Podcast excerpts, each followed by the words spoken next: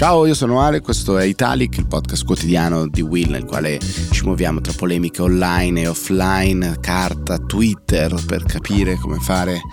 e perché soprattutto la politica non piaccia a nessuno o eh, quantomeno sfatare questo mito. Oggi l'avanti e indietro fra Twitter e la carta ci dona alcuni spunti, non tantissimi se volete paradossalmente, nella giornata che segue eh, delle sorte di consultazioni tra maggioranza, governo e le opposizioni. Sono sfilati tutti i leader delle opposizioni che sono andati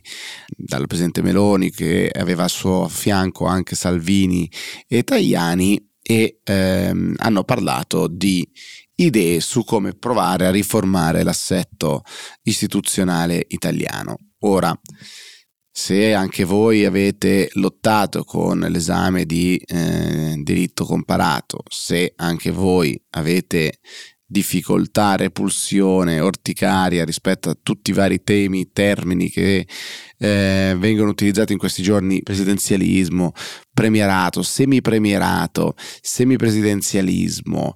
eh, mozione di sfiducia, eccetera. Beh, insomma, allacciate le cinture perché temo che saranno mesi in cui se ne parlerà parecchio. Eh, questa è anche la preoccupazione di Elish Line che dice ho paura che eh, il governo la tiri per le lunghe sarà un modo per non parlare dei veri temi che stanno a noi cari. Questa è la posizione del PD che di fatto ha chiuso la porta praticamente su tutto a Giorgia Meloni. Più o meno allineato Conte per il Movimento 5 Stelle che dice sostanzialmente la stessa cosa ma ha aperto a una bicamerale che è il tentativo che si è già fatto con D'Alema e Berlusconi in passato, eccetera, cioè quello di provare a lavorare tutti insieme su un obiettivo, ma un caro amico aveva sul tavolo eh, una volta in una sala riunioni una frase bellissima con scritto If you want to kill an idea, bring it to a table, quindi se volete uccidere un'idea portatela al tavolo, e che tavolo verrebbe da dire, visto che appunto la bicamerale ha tutto un suo portato anche proprio con questa parola e poi sono andati anche quelli del terzo polo qua la cosa è curiosa ovviamente ha attirato diverse attenzioni qualche critica ovviamente un po' di meme tweet arrabbiati perché sono andati appunto Richetti Calenda per azione e, e Italia Viva con la Boschi ma come? Ma non era fallito il eh, tentativo di terzo polo? Qualcuno si potrebbe chiedere che ci fanno lì insieme? Buona domanda, eh, da definirsi su, qual, su, Twitter qualcuno dice no ma è, sono gli elettori che ancora vogliono al netto dei leader che litigano e quindi giusto che vadano insieme, qualcuno d'altra parte chiede allora però un chiarimento forse fra i leader. Intanto questa cosa a metà del terzo polo continua ad esistere almeno in queste strane consultazioni. La posizione di Giorgia Meloni in tutto questo è quella di dire bene tutto, bello, ascoltiamo tutti quanti, felice del confronto, ma alla fine le cose le faremo, quindi non ci faremo trascinare eh, all'infinito verso un, un, non fare e questo sostanzialmente è il dibattito eh, ad oggi. Interessante che tutti i giornali fanno più o meno la stessa cosa, cioè la lunga carrellata dei tanti tentativi non andati in porto di mh, riforme istituzionali, Renzi, eh, la bicamerale appunto con il patto della crostata, che sarebbe la crostata fatta a casi di Gianni Letta per aver trovato appunto eh, un accordo, ma insomma non so se c'è da prendere orgoglio, prendere coscienza di questi tanti tentativi fatti. C'è come al solito Ferrara, Giuliano Ferrara sul foglio, un po' fuori dal coro, se volete, eh, che dice sostanzialmente: no, ma come? Tutti parlano di instabilità, ma l'Italia è stabilissima, eh, ma non è una stabilità pietrificata, è una stabilità trasformista, quindi cascano i governi, si alternano gli uni e gli altri, ma alla fin fine, insomma, la solfa è più o meno quella, i temi sono sempre quelli, c'è una grande stabilità, l'Italia non è un paese instabile, è un paese in cui c'è grande alternanza, ma non è un paese instabile. E quindi bene parlare di, di riforme istituzionali, ma prendendo più coscienza di sé sostanzialmente. Ferrara, come al solito, un po' fuori dal coro. Oh, poi va avanti naturalmente tutta la, la, questione degli affitti, le proteste, proteste degli studenti che arrivano anche in altre città e qua c'è una riflessione da fare, non conosco a sufficienza le condizioni degli studenti a Cagliari, a Pavia, ma certo immagino insomma, che la pressione probabilmente sia differente rispetto a ehm, quelle di Milano e Roma. Da una parte ovviamente questo non impedisce a ognuno di portare avanti le proprie istanze, eh, dall'altra che c'è da augurarsi che questa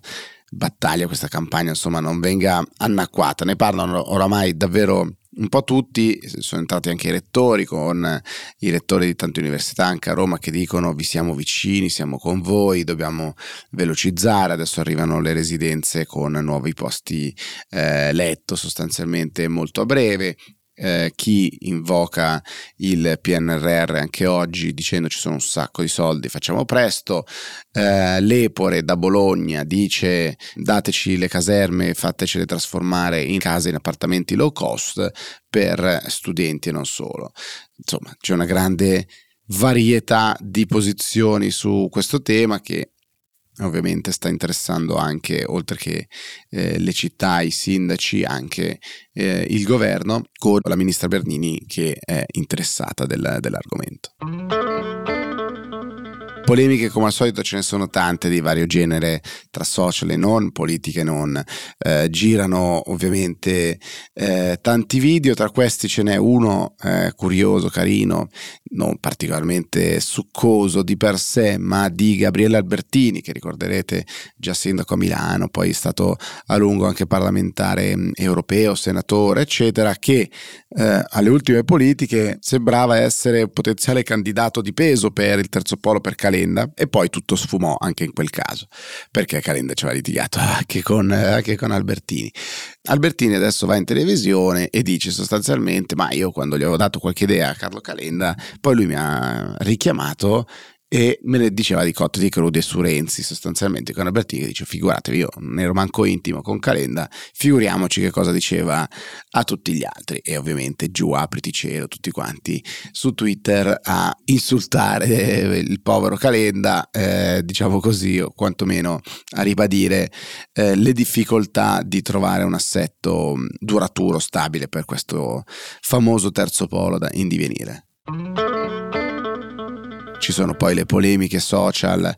per il post di Giorgia Soleri che dice eh, di essere a Ibiza, di riposare il, suo corpo, eh, prendersi dei giorni di riposo come gesto politico. Qualcuno dice ma c'è tutto questo bisogno di giustificare delle vacanze, di, di chiamarlo come gesto politico, eh, tra l'altro che arriva Poche ore dopo ricorderete lo sfogo invece di eh, Benedetta Rossi, la, la cuoca su, che si era sfogata su Instagram, gli attacchi degli hater e alla sua community, quindi non solo a lei ma alla sua community, in quanto ritenuti colpevoli di cucinare con ingredienti di bassa qualità, quindi insomma c'è chi mette insieme tutto in un calderone dicendo questi influencer da una parte e dall'altra, eh, ovviamente sanno che aumentano l'engagement polarizzando con questi argomenti e rendono politico cose che forse non lo sono, chissà.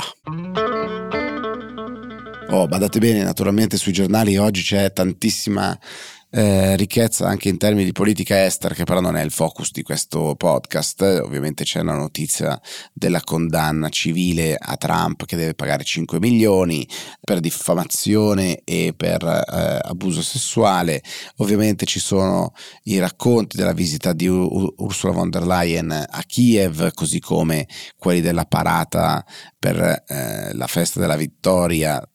nella seconda guerra mondiale in, in, Russia e le differenze con le precedenti parate, l'isolamento della leadership militare in Russia, eccetera. Però insomma questi non sono gli argomenti che trattiamo eh, specificatamente eh, su Italic. C'è un tema eh, invece cui fa riferimento Repubblica e che potrebbe essere forse una delle cause per cui la politica non piace molto agli italiani perché eh, si fa fatica a vedere eh, come l'eletto o l'eletta finiscano i loro mandati. Repubblica dice nello spostamento, che è dato abbastanza per certo, della futura Commissione europea, come sappiamo ci sono le elezioni europee a giugno 2024, sembra che ci sia appunto un accordo per la prossima Commissione per spostarsi un po' più a destra di quella attuale, quindi un accordo fra i conservatori e il PPE, il Partito Popolare Europeo, mentre oggi, come sappiamo, c'è questa maggioranza larga tra forze, diciamo, sia dei popolari che eh, socialisti, ehm, e in questo nuovo assetto tra conservatori e popolari ci sarebbe il nome di Tajani come eh, Presidente della Commissione europea. Ovviamente sarebbe una cosa di grandissimo lustro eh, per lui, per l'Italia in un certo senso, eh, anche se come sappiamo i commissari non siedono diciamo in nome dello Stato, ma eh, siedono appunto la Commissione un organo collegiale, però Antonio Tajani è il ministro degli esteri, eh, tra l'altro da pochi mesi, un anno, quindi verrebbe da dire forse ci si può godere di più le cariche per, per più tempo, ma forse queste sono anche solo speculazioni politiche eh, che trovate ora sui giornali a più di un anno dal momento effettivo della votazione del Parlamento europeo e poi conseguente della definizione della Commissione. Chissà quali saranno gli equilibri per allora in eh, Italia, ma anche e soprattutto in Europa. Staremo a vedere, intanto noi ci vediamo domani. Ciao!